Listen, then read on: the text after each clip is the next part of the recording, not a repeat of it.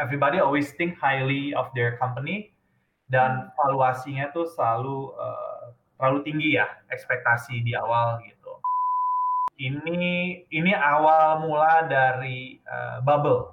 Jadi kalau kita ingat .com bust, .com yeah. bubble, ya ini awalnya ini akan kejadian juga di Indonesia menurut gue. Daily Social Podcast.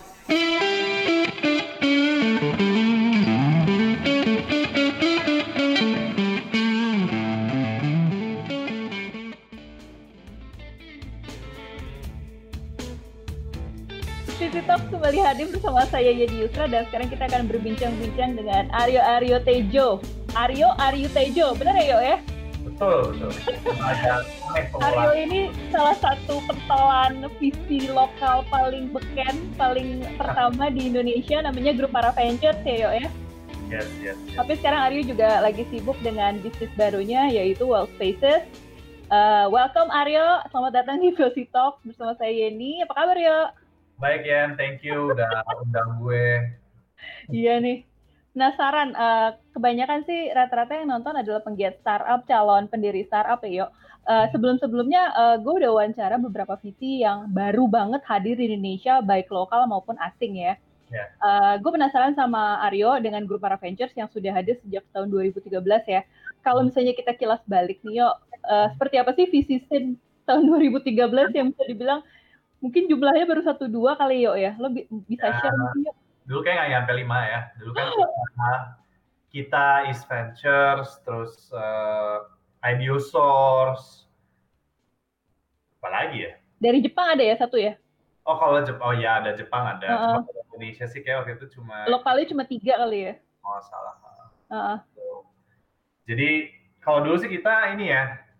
Orang kalau invest tuh kita dulu gue ingat sih gue dan yang lain-lain tuh paling masih hitungan ratusan juta ya at that time. Oh. Dan itu udah termasuk wah lah gitu. Even hmm. dulu kita ngelihat ada startup dapat funding 500 ribu tuh kayak wow gitu. Terus dulu siapa pertama dapat satu juta dolar, dua juta dolar, oh rame gitu kan.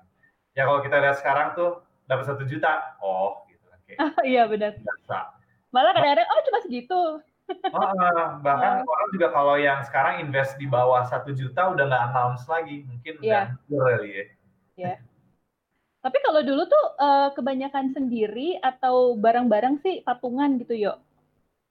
Uh, gua ngelihat zaman itu tuh kayaknya semua masih mau sendiri-sendiri ya. Oh. Kayak apa deal tuh masih ya rebutan lah kayak udah gue maunya gue aja atau apa ya maksimal berdua Cuma kalau gue ngeliat sekarang memang udah apa ya karena fun udah banyak, uh, yeah. opportunity kerjasama juga lebih lebih kebutuhannya lebih luas dibanding zaman itu. So I guess makanya kita sekarang lihat ya setiap ada um, financing story biasanya tuh rame-rame di kroyok tuh lima atau enam. Yeah. Cuma um, biasanya sih memang gue lihat kalau untuk lokal itu biasanya mereka tuh pinginnya, oke okay, kita invest nih lokal, kita invest di satu startup, ini yang ngajaknya mungkin asing ya, biar buat hmm. bantu ya mungkin financing, funding ke negara-negara lain di kemudian hari. Kalau misalnya kita bicara sekarang, ini kan udah paling udah banyak banget nih masuk uh, rata-rata malah asing gitu, lokalnya nggak terlalu banyak. Tapi di ya. sisi lain CVC juga makin banyak ya. Uh, perubahan drastis apa sih yang Aryo lihat uh, sebagai salah satu pionir di awal uh, sampai sekarang ini tahun 2020 uh, eh, in terms of kategori, jenis visi yeah. atau prospek untuk startup di Indonesia, yuk? Kalau gue lihat sih sekarang, uh, ya of course visi semakin lebih profesional lah ya, uh, hmm. lokal juga udah lebih proper karena zaman dulu kan kayak masih kebanyakan tuh either masih PT atau financingnya belum uh, belum proper established as a fund gitu ya. Which sekarang udah bahkan kemarin kan I think BRI Venture sempat announce ya kayak mereka tuh the first VC fund yang legitimate gitu di Indonesia. Yeah. Ya, karena mungkin kayak gue kayak Alpha JWC dan sebagainya tuh fund-fund kita kemarin memang bikin di luar Indonesia. Mungkin salah satunya either di Singapura atau di Cayman Island. Karena hmm. memang um, gue inget tuh tahun 2016 kalau nggak salah dulu OJK tuh sempet manggil-manggilin kita ya gue uh, East Venture segala uh, dengan harapan kalau semua visi Indonesia ini tuh uh, terregister secara resmi di Indonesia. Cuma permasalahannya memang at that time regulasinya uh, agak berat karena kalau nggak salah minimum tuh harus ada uang 5 juta dolar yang emang disetor. Oke. Okay. Gitu. Sedangkan kan kalau visi itu kan kebanyakan kita uh, apa ya capital call ya. Jadi hmm. investor-investor kita belum tentu semuanya langsung nyetor di rekening kita. Tapi hmm. komitmen, nah itu yang mungkin agak uh, agak menghalangi jalan untuk visi lokal bikin uh, fundnya di Indonesia. Tapi sekarang udah mulai sih kayak kita lihat um, Alpha JWC, East Ventures, kan manajemennya udah gede-gede ya, udah hmm. ratusan hmm. juta dolar. Well, I believe mereka juga sekarang mungkin sudah ada uh, entity lokal gitu. Okay. Tapi ya sekarang sih memang yang lagi keangkat banget ya. Of course, CVC ya, yeah. venture capital zaman dulu tuh gue nggak pernah believe yang namanya corporate venture capital sejujurnya. Oh, oke. Okay. Zaman dulu tuh maksudnya kita bicara 2013 ya, 2014 ya? Ya, 2013. Pokoknya sebelum ada makhluk yang namanya yeah. Wijaya itu tuh. Oke. Okay. jadi, dulu CVC memang, uh, gue inget tuh dulu kan uh, Telkom pingin bikin sendiri, uh -uh. Uh, semua pingin bikin sendiri at that time, dan dan fokusnya memang dulu mereka pinginnya um, strategik buat okay. buat company utama gitu. Tapi gue ngelihat makin ke sini sepertinya CVC sudah mulai open gitu, yang ujung-ujungnya ya mereka mau improve uh, inovasi dan uh, dan entrepreneurship di Indonesia. Jadi tidak terbatas hanya untuk supporting um, bisnis utama mereka, which is bagus banget. Ini yang makanya tadi gue sebut makhluk yang bernama Niko Wijaya ini dia bisa membuktikan kalau yeah. uh, investing in uh, as a CVC doesn't have to be 100% um, kolaboratif dengan dengan company itu. Um, and, and ternyata ya, I think Nico waktu dia megang MDI Ventures uh, sudah menghasilkan banyak startup yang yang yang bagus-bagus. Bahkan beberapa sudah IPO dan exit udah nilainya I think ratusan juta dolar. Gitu. Yeah. Uh, so so it's a good start um, dan dan dan dan sejak Niko kan uh, mulai nambah lagi ya CVC gitu. Oh makin banyak sekarang. Bikin, uh, um, Meskipun nggak di announce tapi ternyata setelah uh, ada beberapa funding gitu kita akhirnya tahu oh ternyata di funding sama CVC gitu kan. Uh, ada be beberapa masih yang agak rahasia gitu ya. Tapi yeah. yang yang nggak rahasia juga udah mulai banyak. Ya, tapi gue rasa biasanya yang rahasia-rahasia ini tuh pengen kumpulin dulu mereka udah invest lima perusahaan biasanya. Gue kumpulin dulu nih, gue invest lima company, baru deh gue koar-koar. Karena okay. pengalaman gue lihat visi dulu tuh awal-awal 2013 sampai 2016 tuh semua tuh pengen koar-koar dulu. Gitu. Yeah. Ya, um, menurut gue make sense sih koar-koar. Uh -huh. itu kan orang tuh apa sih visi siapa tuh ngapain gue terima uang dari visi gitu kan yeah. jadi ya, memang marketing effortnya harus lebih digembor-gemborin gitu edukasi Tapi, ya uh, uh, edukasi tapi yeah. sekarang kayaknya orang udah tau lah visi siapa yeah. gitu. jadi orang mindsetnya oh gue kalau mau minta duit gue minta visi jadi ya udahlah nggak perlu terlalu keluar-keluar dan yeah. sekarang cukup dibuktikan aja dengan oke okay, invest ternyata investmentnya uh, berkembang, uh, hmm. manage raise more money, ya, ya, I think I think it's really good now. Um, udah berasa sih, karena dulu gue inget tuh tahun 2013 gue selalu ditanya, ngapain sih lo uh, visi? Emang ada duitnya? Uh, internet gitu. Dan saat itu kan kalau nggak oh salah e-commerce juga belum yeah. belum belum one billion dollar lah. Mungkin waktu yeah. itu masih either puluhan juta atau ratusan juta dolar awal. Tapi sekarang kan gue lihat dengar-dengar terakhir tuh udah udah dinilai 8 billion dollar at yeah. least kita tuh di Indonesia. Udah cepet banget progresnya e-commerce di Indonesia. Yes.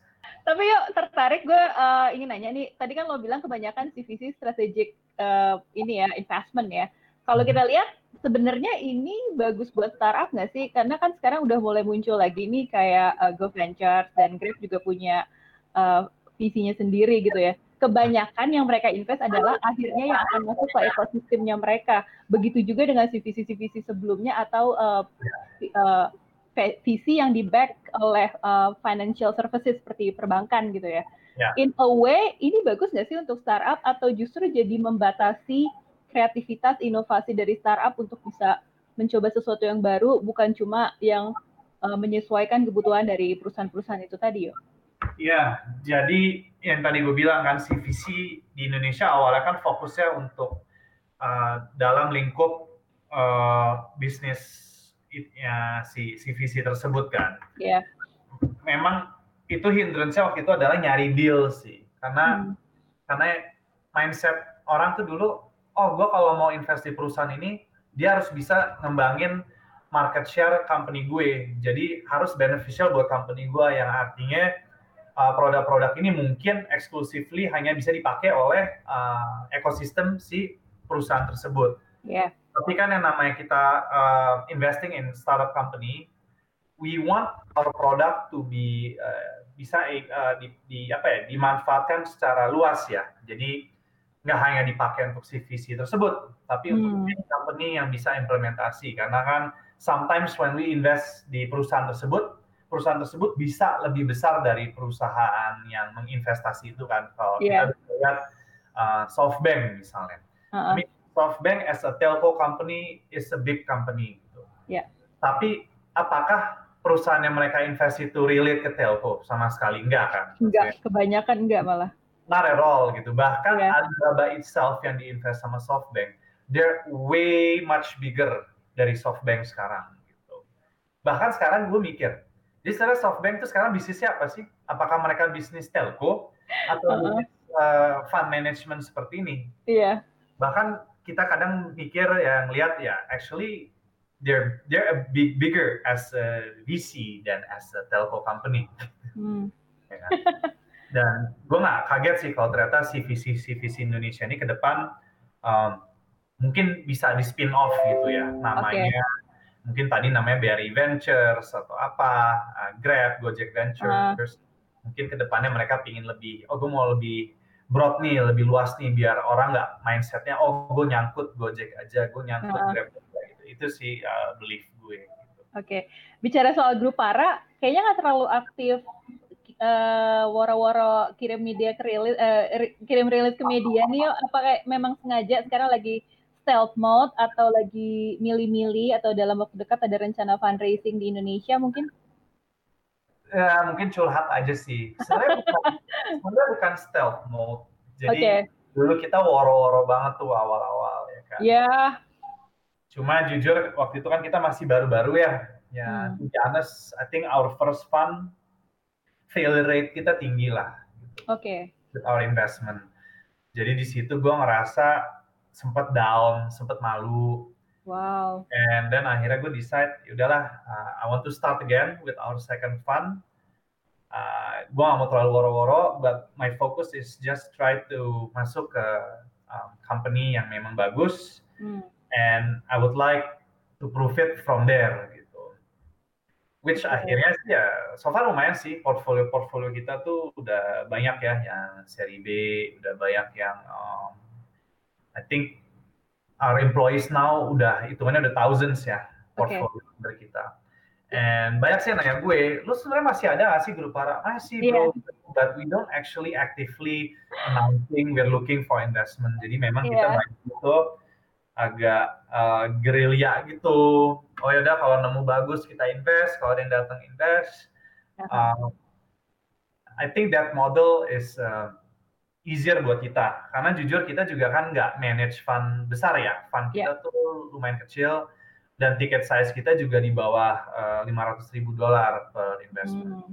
Dan makanya tadi gue bilang kan uh, karena investmentnya di bawah lima ratus ribu, so kalau kita invest kita nggak announce sih kalau oh kita invest di situ nggak kita diem-diem hmm. aja and then nanti uh, pas udah kita racing seri A-nya atau seri B-nya baru baru kita... terlibat dalam pendanaan ini adalah grup para ventures gitu oh ternyata Aryo ikutan baru ketahuan pas sudah ya, tahapan lanjutan ya uh, jadi biar oh ya udah kita kedengarannya kalau ada kita racing seri berikutnya baru oh okay. Aryo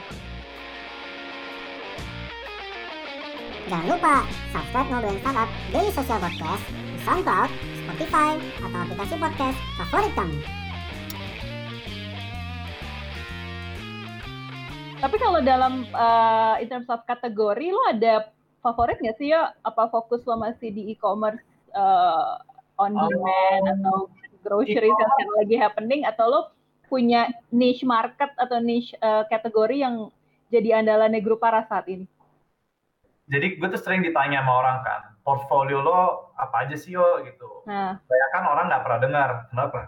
Karena kebanyakan kita B2B sebenarnya. Oke. Okay. Mungkin salah satu yang lumayan terkenal B2B kita tuh Busy ya. Busy. Oh. Busy, terus ada uh, ada logistik, andalin, oh. dan, dan sebagai macam lah gitu. Hmm. Tapi kalau personally, gue tahun ini tuh sejak COVID, everything changed to be honest. Yeah. Uh, jadi dulu gue uh, harapannya tuh lebih banyak B2B, tapi sekarang kita justru lebih banyaknya tuh lucunya kita lagi ekspor a lot of F&B. Oh, kayak cloud kitchen gitu ya? Not the cloud kitchen sih, not, but, not the, okay. but the F&B company-nya. Karena menurut gue okay. the problem with cloud kitchen is itu kan real estate play. It's similar okay. kayak co-working ya. Jadi hmm. uh, pengalaman gue, gue sebagai yang jalanin co-working dan juga hmm. ngelihat uh, perubah apa uh, perkembangan bisnisnya, gue ngelihat kalau bisnis co-working itu uh, aset heavy ya. Yeah. Yang yang, yang sebenarnya dari awal gue believe memang bukan venture back. Hmm.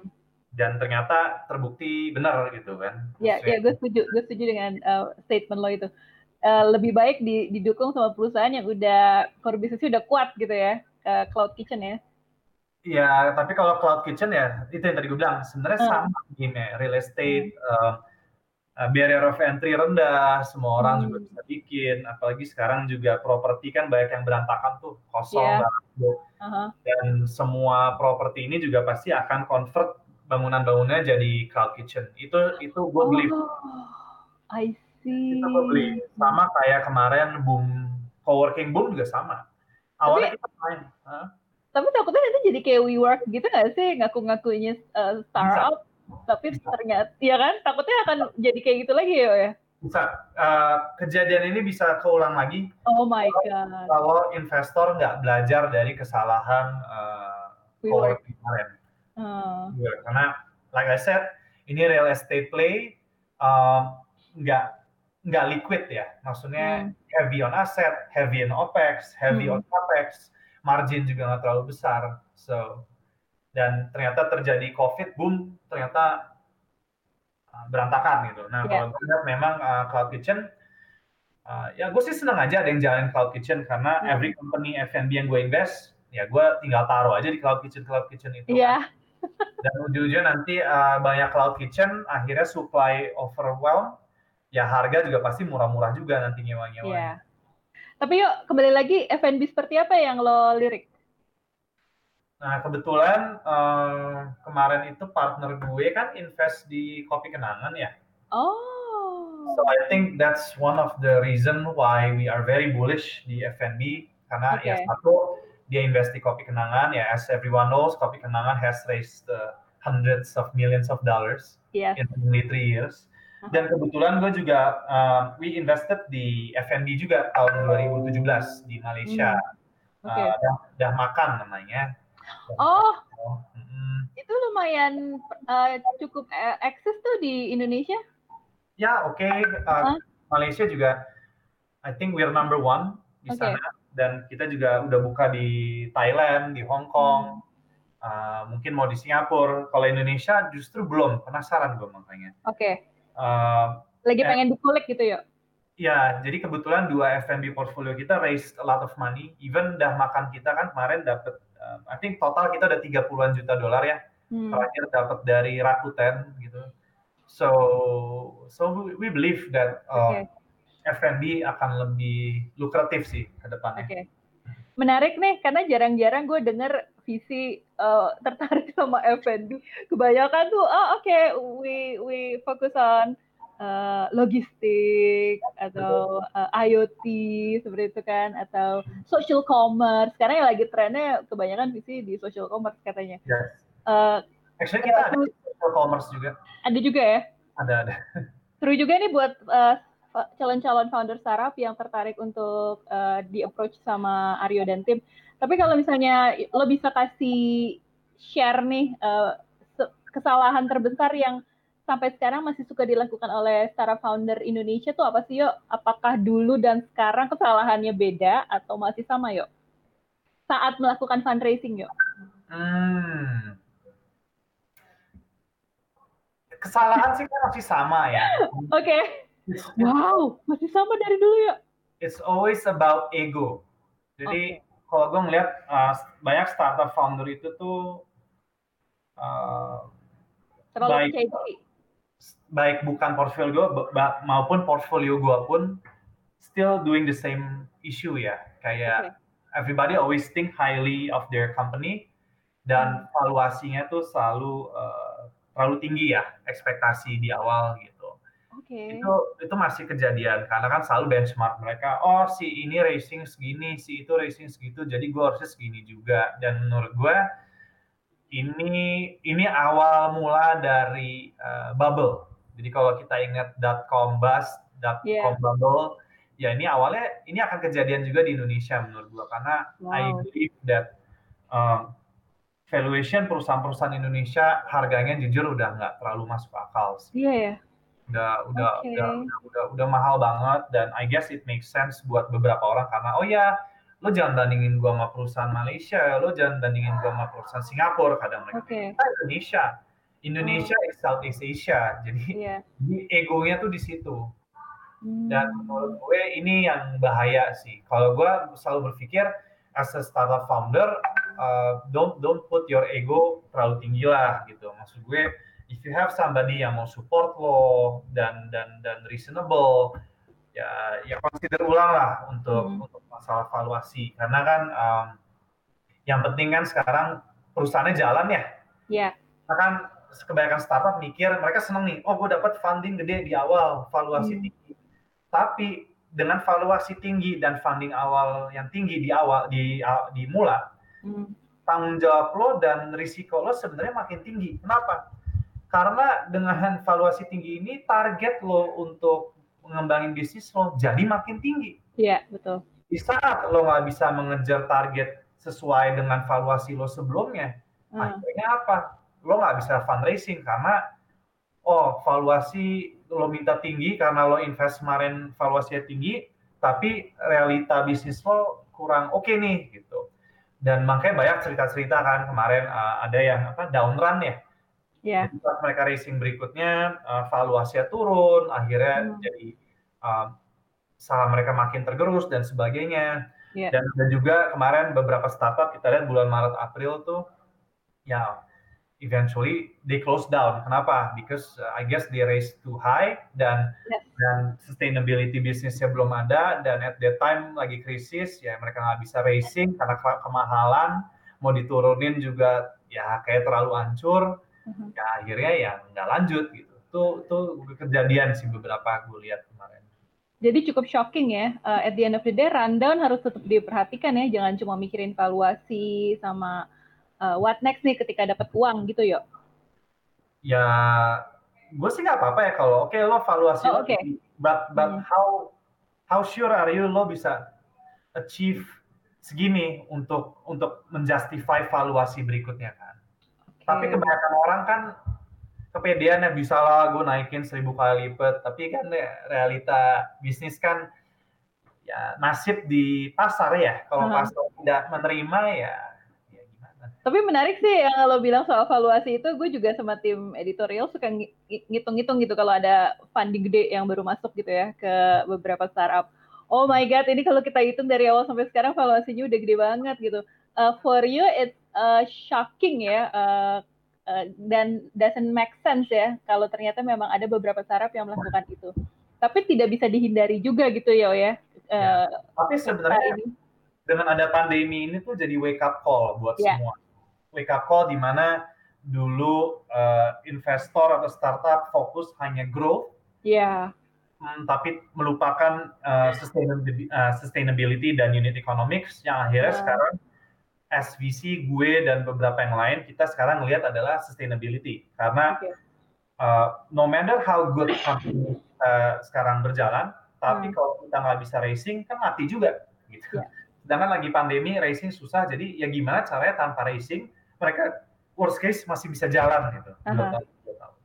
Tapi seru banget nih ngobrol sama Arif kayaknya nggak nggak kelar nggak kelar satu jam nih yo.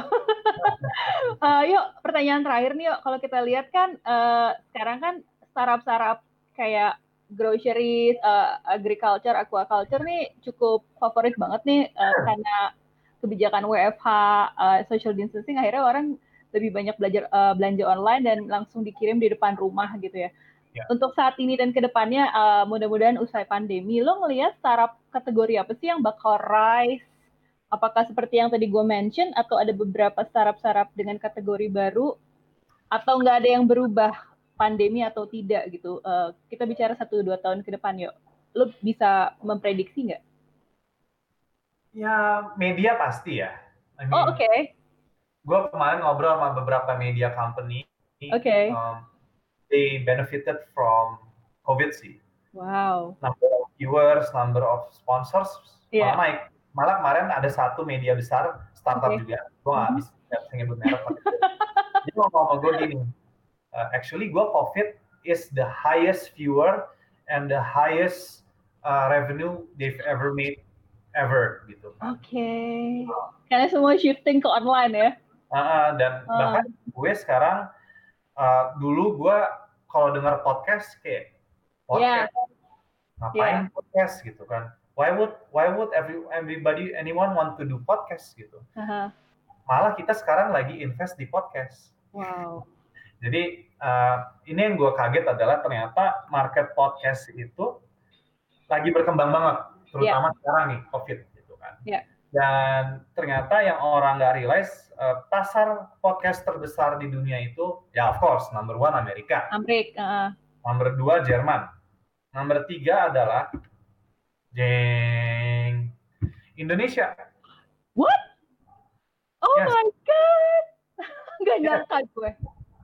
Gue juga orang nggak nyangka. Until gue kemarin sempat ngobrol sama orang Spotify, mereka cerita. Gitu. Kayak Indonesia itu sekarang akan jadi targetnya Spotify untuk ekspansi podcastnya mereka. Makanya pilihan pembayarannya udah di mana-mana sekarang Spotify yo. Iya, Pay- eh, paymentnya pilihannya udah gede banget, udah nggak stuck satu option aja, ada beberapa option sekarang. yes, yes. Oh, I see. Jadi podcast is something that we're looking for. Uh, actually, um, I cannot say which podcast ya, but pretty big. Jadi di Spotify Biar mereka, sendiri. mereka sekarang number one, nomor Oke. satu. Uh, terus kemarin gue juga ngelihat uh, asumsi ya. Ya. Asumsi itu dapat funding dari investor. Adventure. Nah, dan gue melihat uh, asumsi itu kan salah satunya mereka ada box to box itu podcast juga. Hmm. Jadi I guess uh, the rise of podcast from Indonesia akan naik yang mungkin nanti dari asumsi dengan box to boxnya dan mungkin dari kita dengan siapa pun ini namanya. Oke. Jadi bukan cuma media bisa ngembangin podcast, tapi influencer atau podcaster in- independen, individual yang mau ngembangin podcast saat ini the right time gitu ya ya. Yes, karena gini, kalau kita ngelihat uh, mungkin sempat lihat ya berita-berita kalau harga influencer makin gila Iya. di COVID, Uh, mau lokal maupun Amerika kayak Kendall Jenner. Iya. Di sini karena uh, of course karena kenaikan harga itu ROI juga pasti menurun dong buat brand. Hmm. dan akhirnya brand uh, butuh opsi-opsi baru. Makanya sekarang menurut gue the rise of nano micro influencer ya itu akan akan mulai kelihatan sih. Dan Jadi, podcast bisa jadi channel mereka ya. Ah, ah, dulu kan kalau orang influencer ngincernya ya oh yang followernya ratusan ribu atau Iya. jutaan. Sekarang uh, follower uh, influencer yang mungkin followernya cuma sepuluh ribu, lima puluh ribu, they will have a say and they will have opportunity juga. Oke. Mak- mak- makin akan ba- banyak baru-baru lah. Oke. Aduh seru banget bukan cuma interview tapi gue dapet insight banyak dari lo ya. Kayaknya lo harus punya podcast ya. Apa udah punya lo? Ada gua, well shit. Thank you Aryo. Eh, Thank you, ya. ini udah mau menyempatkan waktu lo kerja ya. Masih di kantor ya sekarang ya? Udah udah WFO ya sekarang ya? as always. Oke, kalau misalnya ada update-update lagi jangan lupa share-share ke kita. Ya, terima kasih Aryo atas waktunya. Sukses buat Aryo, Guru Para dan Wolf Spaces. Kita ketemu lagi next time ya kalau udah pandemi udah kelar ya. Bye Aryo, Ya, thank ya. you. Bye bye.